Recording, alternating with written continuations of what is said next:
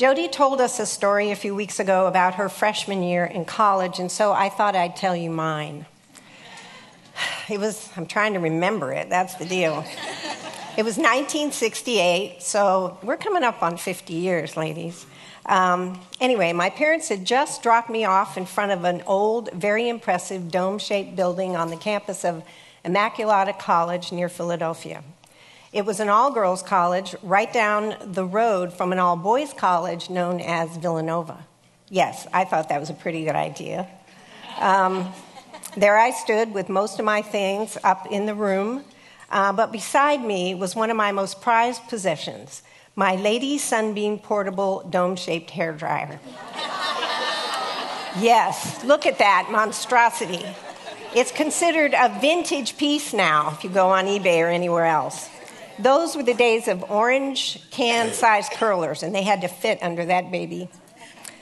I tried to smile as my family drove away, but even they would often talk about how sad and forlorn I looked, how lost, as I, they left me standing there on the curb with my portable dome shaped hair dryer by my side. And I looked sad and forlorn because that's exactly how I felt.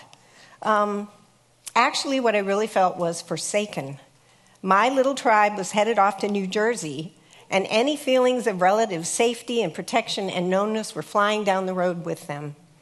I've never felt so all alone in my life. I didn't know a single soul on that campus, and there wasn't a single soul that knew me. And inside, there was a deep ache. I was longing for safety and familiarity and the comfort of somebody who knew me and loved me and accepted me, warts and all. So I did what most young women away from home do their first night in college not. I cried myself to sleep that night because I had this one thought in my head I just want to go home.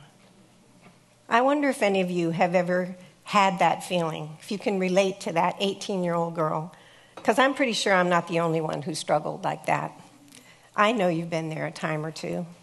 Maybe you're there right now, longing for some sense of safety and security. Maybe you've lost a loved one recently, or your health is failing. Or maybe somebody you love has simply walked away from the relationship and you feel alone and rejected. Or maybe the sadness you feel is because of some bad choices you've made and you'd give anything to rewind the last week or month or year and start all over again. Sometimes that's what we want to do, isn't it? Just start all over and go to a place of safety where we are seen and accepted and loved just the way we are. Tim Keller says it this way To be loved but not known is comforting but superficial. To be known and not loved is our greatest fear. But to be fully known and truly loved is what we need more than anything. And so the question is where can we go to find that kind of love? Mean, where can we go for the total acceptance and safety that we crave so deeply? Where is it safe to be ourselves? And today we're going to watch as Peter discovers the timeless truth that we can always run home to Jesus. He is our home. Moses called God our dwelling place. He's our refuge. That was used over and over again in the Old Testament. And today we're going to see Jesus that way as the faithful one who stands there with the light on. When we're feeling all alone, when nobody seems to understand, when we feel ashamed, when everybody keeps leaving, there's one who stays by us. He knows us and loves us and can't wait for us to show up on his doorstep. We can always run home to Jesus no matter what. I don't know about you, but I'm thinking Peter needs to hear that right about now because last week we left him at what was probably one of the lowest points in his life. We watched him stand in the courtyard while Jesus was being abused and falsely accused, and not once, not twice, but three times Peter refused to acknowledge that he even knew Jesus. If Peter had been alive today, I'm thinking he'd look back on that moment and label it an epic failure. I'm thinking he's thinking, it's all over. I'll never recover from this. I've turned my back on my Savior and I've ruined everything. The scripture tells us he went out and wept bitterly. I think it's safe to say that he felt alone, ashamed, and broken. I think he feels like a failure. But Peter is about to have an encounter with the risen Lord, and he's going to learn that Jesus loves him way more than he ever knew. And then we're going to see how he responds to that love so we as disciples can follow Peter's example. And so let's turn to John 21, where this encounter takes place. It's the only place in the Bible where this is recorded. And I'll set the stage for you a little bit. A lot has happened since that evening in the courtyard. Jesus has been through several different trials. Pilate had him beaten and condemned him to death. He went to the cross and he died. And three days later, he rose from the dead. And he's appeared to his disciples several times before this. Um, this is the third time that he gathers them together and, uh, and visits with them. So, first, let's look at the facts in this passage. You know, we're going to observe the text, and I'm just going to list the facts the who, what, when, and where. Peter plus six other disciples have gone fishing back in Galilee. They've been out all night and didn't catch a thing. Early in the morning, Jesus comes and yells to them, Hey, friend, you haven't caught anything, have you? No, they say. Well, then try throwing the net on the right side. They don't recognize him, but they do it anyway. 153 large tilapia jump in the net. now Peter knows it's Jesus. He grabs his clothes and wraps them around him and jumps in the water and swims to, to, shore. And the disciples bring up the rear with the fish. Meanwhile, Jesus makes a charcoal fire, puts bread and fish on to fry, and yells, Breakfast is ready. He serves the disciples, and then he asks Peter three times, Do you love me? Peter answers three times, Yes, Lord, you know I do. And three times Jesus tells him, Feed my sheep. Now, if we were to just look at this passage and only gather the facts, this is what we might say went on in John 21, but oh my, there is so much more going on underneath the surface. I mean, just observing the facts means we come to the scripture mostly in a left brained way, right? And um, so, we need to do what we need to do this morning is pay attention to the tone and the atmosphere and pick up on all the emotion that's lying there underneath the surface and get our right brains involved as well. And we really, really need to do that here because this is a powerful picture of restoration. This passage has kindness and tenderness written all over it. So let's zoom in on Jesus first, and then we'll look at Peter and his response. So, verse 4 said, When the sun comes up, Jesus was standing on the beach, right? The disciples have gone to Galilee, and we pondered this question about in our minds why? Why did they go back to Galilee? Well, there are quite a few thoughts about that, actually. Um, they didn't know what the future would hold. Some think that maybe he, they just went back to while away the time. Um, it was kind of like a distraction, maybe. Or they were thinking, well, we've got to eat, let's go fishing, our families, we don't know what's going to happen, so um, we might even need to go back to fishing. So we might be a little rusty. Let's go back to Galilee and do that. Or perhaps they were just going back there because it feels safe and familiar. And we get that, don't we? Going back to something safe and familiar when you're stressed. Or maybe, and I think of Peter in particular, he's already disqualified himself as a fisher of men. But in any case, Peter's going in the wrong direction. And here comes Jesus. He stands there on the shore like a father looking for his wayward kids. He's got his hand over his eyes and he's searching the sea for any sight of them. And there they are. And boy, they look tired and hungry and chilly. They've been out all night. Their circadian rhythms are very low and they're discouraged. There was no fish. I think they're still pretty confused. I'll bet they're still grappling with some of the worst days of their lives mixed in with some of the best. Emotionally, I think they are all over the place. Jesus is alive, but what does that mean? And Peter's probably still trying to figure out what he's going to do for a living. So he's trying his hand at fishing, and it's not working out so well for Peter. And into this comes kindness and tenderness personified. Jesus pursues them, and he pursues us too. He comes for us. He comes for us when our aloneness and our brokenness and our feelings of inadequacy, when we're trying to hide from him, when we're trying to figure out how to do life on our own. He comes to us when we need him most. Psalm 23 6 says, Surely goodness and mercy will follow me all the days of my life But you know what? In the Hebrew, it is way more emphatic than that. It says, Surely goodness and mercy will hunt you down. How does it make you feel to know that your Jesus will hunt you down with his steadfast love? That how does it make you feel to know that the God of the universe loves you beyond reason and has gone through death itself to have a close relationship with you? Ladies, he wants us broken, busted up us. Jesus shows up as our pursuer. And then he calls. He calls out to those disciples and he says, Friends, you haven't caught any fish yet, have you? And it, it really is. It's more negative than, Hey, have you caught any fish? It's, Friends, you haven't caught any fish yet, have you? And uh, the NIV says friends, but actually the language is much more endearing. He's actually saying little ones, little children, or even lads. You didn't realize that Jesus had an Irish brogue, did you? Laddies. There is, but the thing we want to notice is that there is no hint of a reprimand. He doesn't chide Peter for heading off to Galilee.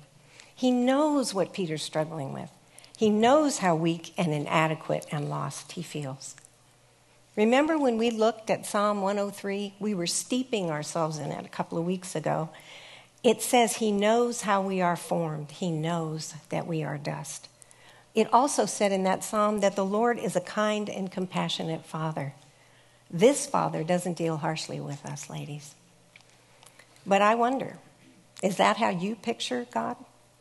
Or do you see him with his arms crossed and a stern look on his face? And a bony finger pointing your way. I know, I've thought that way before. But this is what he's really like. He comes to us and calls to us with a voice so soft, we can barely hear it sometimes. We don't even recognize it because we are so used to the sound of anger and hatred and violence and criticism. But he calls to us with heartbreaking kindness. I remember when I first started to hear his call, I was a sophomore in college, and I didn't know Jesus at all. And I had gotten pregnant, and my boyfriend was far away in Colorado at uh, an all boys college back then, the Air Force Academy. And uh, you got to watch out for this all boys college, all girls college thing. Um, and I was feeling all alone again. And I have to tell you, I was feeling a little panicky. And then I can't explain it, um, but a calm sort of started to come over me. And I didn't know God the way I know Him now, but I just began to feel safe. Uh, like God and I were in cahoots together with the making of this child. The only way to express it really is to use a phrase from the Bible where it says, deep calls to deep. And so somehow I just knew he was in charge. Um, he was making this baby, and I was the vessel. And when I saw her for the first time, I knew for sure there was a God. He was magnificent, creative, kind, and he loved me. Why he loved me, I don't know. I have no idea. I certainly didn't deserve it. I was pregnant and I didn't have a husband, and back in the 60s, that was a huge no no. Well, I married my, fir- my boyfriend, and um, his name is Mark, and I'm still married to him. And that baby girl is our beautiful firstborn daughter, Beth. A year and a half later, um, I heard the voice of God again when a priest was preaching a sermon, and Jesus was saying, I am the way, the truth, and the life. No one comes to the Father except by me. And then a few months after that, I bowed my knee to the one who had been pursuing me all my life. His name was Jesus. Jesus comes after us, He calls to us, and He also provides for us. He comes to us and gives us everything we need because He is everything we need. With Him in the picture, He's all we need. And Jesus performs a miracle. And it's a good thing he does because if Peter was trying his hand at fishing again, he wasn't doing very well, was he? Because Peter hadn't reckoned yet with how unsatisfying his life was going to be without Jesus in it. Isn't this true with us too? I mean, didn't we learn this last week with Sissy? When we try to do life without depending fully on Jesus, it's hollow and unfulfilling and downright exhausting. With Jesus, our nets are full and overflowing. Without him, we labor and strive and we come up empty every time. But you know, I think there's an even deeper message embedded in this second miraculous catch of fish. You remember the first time Jesus filled Peter's nets with fish back in lesson one? We learned from Jody that Peter was asking the question, Are you worthy to be followed? And he answered, Yes, yes, I am. Look at these fish. And Peter ended up following Jesus for the next three years. but now, I think Jesus knows Peter is asking a very different question this time. Now he's asking, Am I worthy to follow you? I think his recent denial has shaken him to his core. And now, more than ever before, Peter is aware of his sinfulness. He has been humbled, and now he's wondering, Am I worth it? Was I worth all that pain and suffering? And do you still want me as one of your disciples? And Jesus' answer again is, Yes, yes, I do. He fills Peter's boat with fish to show him what grace looks like. Peter didn't deserve that kind of abundance, but that's what he got. He got grace. He comes for us, he pursues us, he calls to us, and he gives us grace. So, what's Peter's reaction to his master when he finally realizes who it is? Well, Peter repents. He runs home, or should I say, swims home to Jesus. This is what repentance looks like. Now, I've noticed something over the years, and that is that repentance is just not our favorite word. There are lots of really good R words in the Bible. I know you noticed that. There's rescue and redemption and restoration and renewal and resurrection and reconciliation, and then there's repentance. It's just not our favorite word. It conjures up thoughts of wild eyed men in long coats wearing signs that say turn or burn. But I, I think that's a shame because we, as disciples of Jesus, need to make friends with repentance. It means to return or to change direction. And there's no way that we, his followers, can experience real restoration unless we learn how to repent. Martin Luther said it this way When our Lord and Master Jesus Christ said, Repent, he willed the entire life of believers to be one of repentance. Repentance is an invitation to run home to Jesus. John the Baptist and Jesus both preached it. it they were the first words out of their mouths. Um, and it was used all the time in the Old Testament. Listen to Isaiah 44 22. O Israel, I will not forget you. I have swept your offenses away like a cloud, your sins like the morning mist. Return to me, for I've redeemed you. In the message, you know what it says? Come back to me. Come back. I've redeemed you. So, whenever we sin, we wander off into performing or perfectionism or self reliance or self medicating, or we, we look to others to make ourselves feel good, that's when we need to repent. We may need to do this every day. We may need to do this many times in a day. We need to make friends with repentance. And so, how about if we get a little practical and we demystify this a little bit, okay? Tony Evans gives an illustration. I won't be able to do it quite like Tony Evans does. Tony Evans gives, he gives an illustration that describes repentance as making a U turn. And so it involves some steps, right? So, say you're going down the highway of life, and let's say you tell a lie. And the Holy Spirit starts whispering to you, Psst, beloved, that's not very loving. Somebody's going to get hurt, and you're hurting yourself, and I miss you now. And by the way, that is what we might call conviction gentle, direct, but gentle. And so now you're going down the highway, but you realize you're actually going in the wrong direction, away from Jesus. And you want to turn around. And so you get off on the highway of the exit ramp, sorry. You, you're on the highway, you get off the highway on the exit ramp of confession. And this is where you tell the Lord, you're right. It's always good to tell the Lord, you're right. Confession means that you are agreeing with Him. Yes, Lord, I shouldn't have done that. I am so sorry. Will you please forgive me? So, there on the exit of confession, you have finally done what you need to do to start the process. And as soon as you do that, you cross over, and there you stand on the overpass, the overpass of grace. Because 1 John 1 9 says, if we confess our sins, he is faithful and just to forgive us our sins and cleanse us from all unrighteousness. There you stand by grace, and his grace is greater than our sin.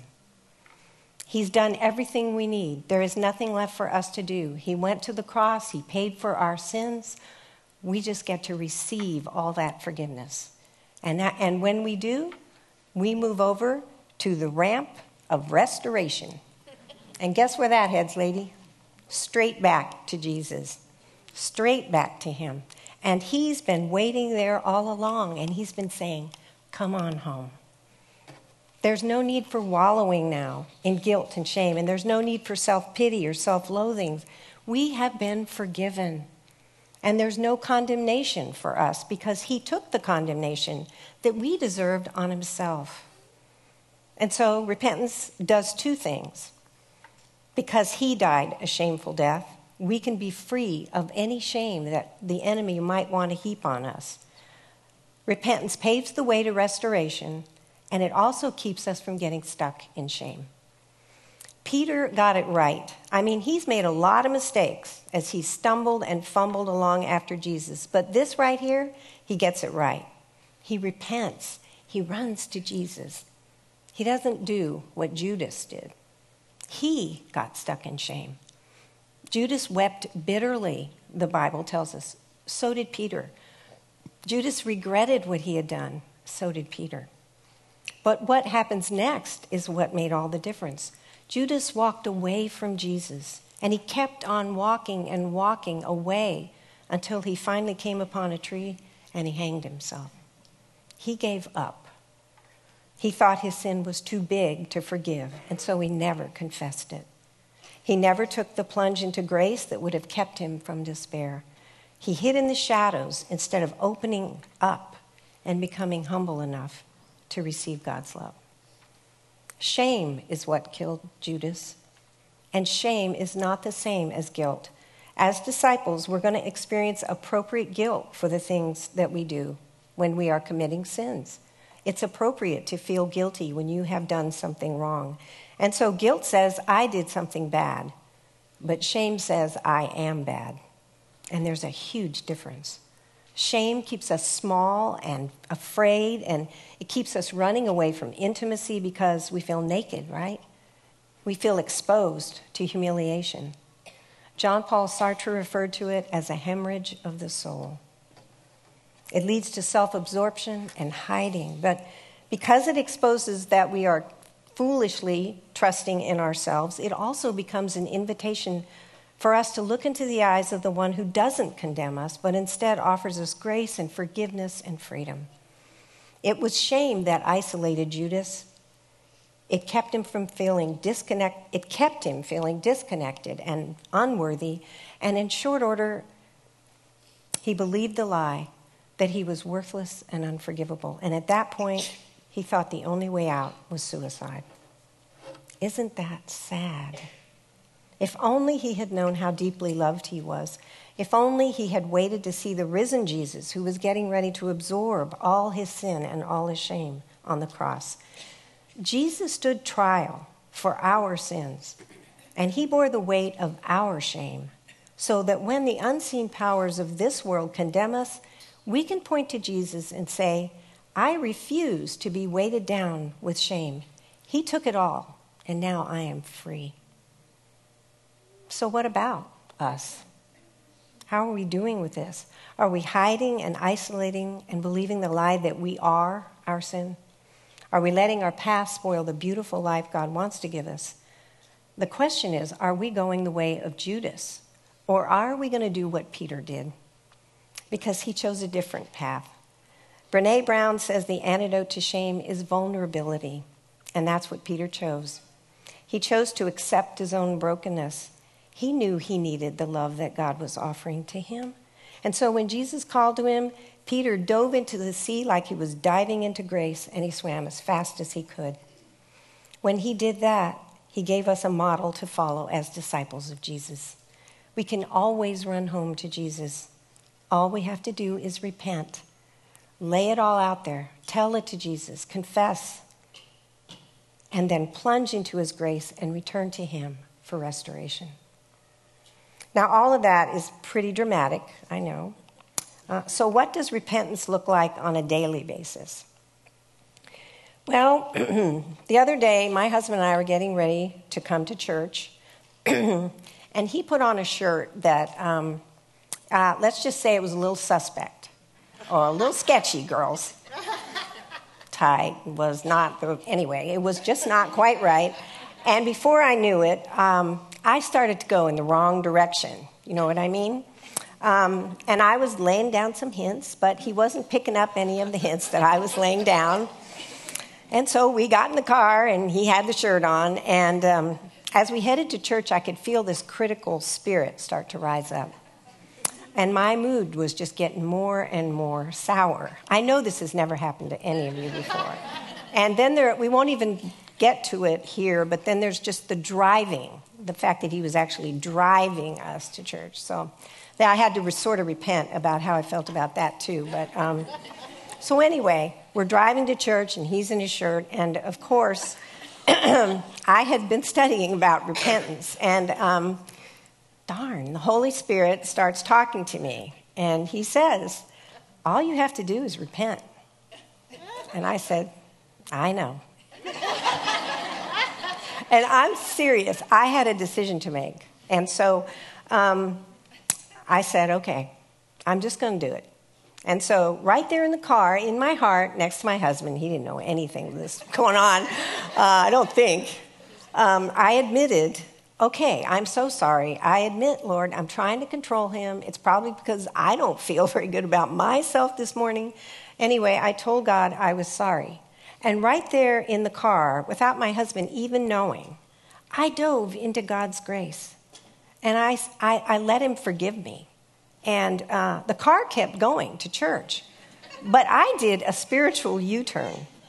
And I'm telling you, that act of repentance saved the whole afternoon, maybe the whole week. You never know how these things can get out of control.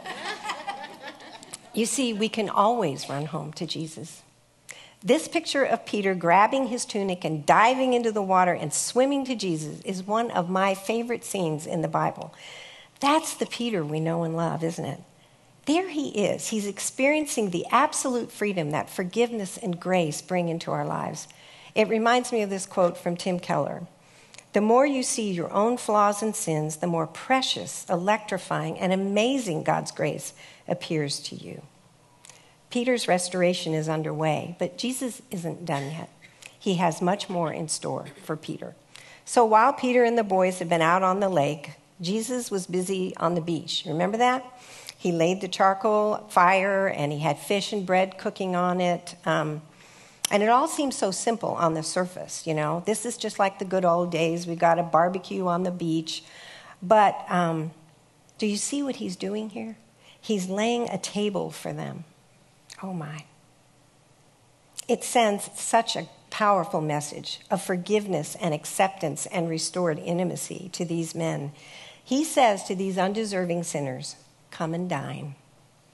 And isn't it amazing that Jesus invites sinners to his table? I hope I never get over that. I mean, think about it. They all betrayed him. It wasn't just Peter. Matthew 26 35 actually said when Peter was saying, I'll never leave you, Lord, I'll, I'll even die for you, all the disciples said the same thing. But when the shepherd was struck, the scripture says all the sheep scattered, every last one of them ran for their lives. And now Jesus is serving them, he's feeding them and reconnecting with them over a meal. Isn't that amazing? And so now let's imagine we're there. We're there on that shoreline. I hope you can see yourself there because That's us. We are the disciples. We've betrayed Jesus too. And yet, even when we are unfaithful, even when we wander off, Jesus is the faithful one inviting us to breakfast. They needed to know, Peter needed to know that he still had a place at the table. And so do we. I mean, has there, hasn't there been a moment in your life, maybe, where you, you thought that you had gone too far and he would never take you back? If there has, then this has been recorded in the Bible just for you. This was a significant part of the restoration process for Peter, but there is still more. So let's go back to the beach. We can hear the sound of the waves lapping there, and the brothers are sitting there talking and kidding around with each other, and the tilapia is crisping up over there, and the pita bread is getting nice and warm. And, and then I know we would have noticed it way before we saw all of that. There's the smell. The smell of that charcoal fire. You know, like it smells when you drive by Hard Eight or Riscky's. We all know how sensitive we are with smells, don't we? Just a whiff, and in seconds, we can be whisked away to a moment in time that either makes us break out into a smile or sends us into deep, deep sadness. Jesus built that fire. Why did he do that? Because he wanted to redeem the memory of that awful night when Peter huddled by another charcoal fire and betrayed his Savior. He did it so that that smell would never again remind Peter of that night. Because on this morning, Jesus is doing a new thing. So Peter can now walk into the future with a new memory to replace the old one. But you know what? There is still one more thing that needs to be done. Jesus still has to have a conversation with Peter. And I don't know about you, but every time I read about this exchange, I think about Peter. And I wonder if he winced a little when Jesus said, Hey, Peter, let's, let's just take a walk. Let's go down the beach and take a walk. I mean, I wonder if he's thinking he needs to start bracing for a lecture. Um, maybe he thought he was getting ready to hear the dreaded words, You're fired. But look at what actually transpires here. Jesus redeemed the smell of the fire, but Peter had done a whole lot more than just stand by the fire and warm his hands. He had three times said no when he was asked if he knew Jesus. And so now Jesus gives him the opportunity to change the no's into yeses. Three times, Peter, do you love me? Three times, yes, Lord, you know I do. Three times, feed my sheep. And this time, when Jesus says, Do you love me more than these? More than the other disciples love me, perhaps? Peter knows better than to compare himself to them. He, he's no different than his brothers, he's no different than anybody else. Peter has fully begun to receive what the gospel of Jesus has been trying to get across to him all along that he is deeply flawed and deeply loved all at the same time. And you know what? There was a time when Jesus said yes too. Three times he said yes to his Father in the Garden of Gethsemane. Three times he agreed to go to the cross. And it was his yes that canceled out the no that Adam and Eve had said in the Garden of Eden. And so, as he bled and died, he put into motion God's plan to get us back, to rescue and restore us. That's how much he loves us. You know, when Peter arrived at the Sea of Galilee that day, I think he thought this was the end of his usefulness to his Lord. But it was really only the beginning. Jesus the carpenter, we learned it back in chapter 1, had called this fisherman to fish for the souls of men and women, and the offer still stands. But not only has he not been disqualified, now the Lamb of God is inviting him to become a shepherd as well. Peter still goes fishing because in a few short weeks, Peter is going to stand before a huge crowd and tell the story of his Savior, his rescuer, the one who restores, and over 3,000 people will come home to Jesus. 3,000 will jump into the net. But eventually, Peter settles into the role of shepherd of the flock in Jerusalem. It's not as flashy as holding a revival and watching people walk down the aisle. because being a shepherd is so daily. It requires patience and gentleness and kindness and grace because sheep wander off and they make bad choices. Peter knew that better than anybody. But the Good Shepherd never gave up on him. He knew him and loved him and believed in him. And Peter and Jesus walked together for the rest of Peter's life. You know, I met Jesus as the restorer 43 years ago. and early on, he gave me Joel 2:25 as one of my life verses. Sissy quoted it last week. Um, it says, "I will restore the years that the locusts have eaten."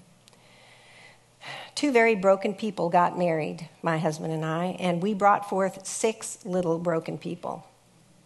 And it wasn't long before our sins and the generational sin of the people who had come before us, our families, had reared their ugly heads, and the locusts started chomping away. And Jesus began the healing that we so desperately needed. And sometimes it was very painful, and always it was very messy. And He's not nearly done. But I'm telling you, ladies, when the God of restoration goes to work, miracles come out of the mess. I've seen kids come back from some very dark places. I saw pride get stripped away from my husband who left the marriage and then returned to do the hard work of coming out of hiding and living in humility. In our home, Jesus went to work on fear and perfectionism and pride and anger and legalism and so much more. And forgiveness and grace started to flow. A year and a half ago, our son was near death after a terrible car accident. But God, in His grace, decided to keep him alive. And even now, He's continuing to restore his body and his mind and our relationship, which had been very broken for many years. And I'm telling you, it is a slow and very messy process and it involves a lot of repenting.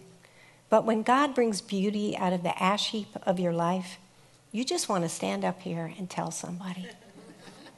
You want to celebrate the God who is restoring you. And so now, I just want to ask you what are some of the areas in your life where you've experienced restoration? The kind that Jesus only can bring. I mean, maybe you need to go home and make a list and, and tell him you're grateful. And why don't you, while you're at it, go out and tell somebody else what he's done? Tell them your restoration story and see what happens. And, and also, what about some of the areas where you actually need restoration, where you're going to need to run back to Him and repent, or just get with Him and ask Him to bring healing into that area? What about that? And then lastly, there's the issue of repentance. I mean, the question ultimately is which way are you going? Are you running to Jesus or are you running away from him? Maybe you're still at square one and you're just now considering running back to him for the very first time. And you can do that right now because he's got his arms open wide. Maybe you know him and you do love him, but something else has gotten in the way and you've wandered off a little bit he's still standing there with his arms open wide, and he's saying to you, Come back to me. What's keeping you from running to him? Or maybe you're stuck in shame today and you think there's no way out. But I'm here to tell you Jesus is here. He is calling to you and asking you to step out into the open. What do you think would change if you were willing to bring the things you're ashamed of to Him instead of hiding them? I happen to know a lot would change because God's got plans for you. His heart is to restore us, ladies, and He's not done yet. He has plans to keep rescuing and renewing and restoring His damaged creation until the day His Son comes back to dwell here in person. And one day, at the restoration of all things, Jesus will again say, Come and dine. He will sit down and we, the broken, ruined, restored ones, will get to join him as his bride at the marriage supper of the Lamb. Until then, we're being restored, and we get to point to him as the one who's doing the work. We get to run to him and accept his grace so we can change And so the gospel of his grace can bring hope to a hurting world. There are people out there who are standing on the curb holding their hair dryers. They feel all alone and forsaken. And some of them have just gone fishing just to distract themselves or to numb the pain. They desperately need to know they can always run home to Jesus. He's the one who will love and restore them. He's the only one who can. Let's pray, ladies. Father, what a great privilege it is to ponder the greatness of your of yourself, of your being. You are the great God of restoration. You do for us what we could never do for ourselves. Lord, I pray that even as this message has gone out, that you would sow the seeds that need to be sown and water them throughout the week. And Lord, that um, the truth of who you really are, kind and gentle and tender, would break in on our lives and reveal to us how much you really love us. Father, I pray that these precious women would lean into the process of repentance and restoration so you can be lifted up and glorified, and so you can be shown as the, the great lover of our souls that you are. We pray this in the mighty name of Jesus. Amen.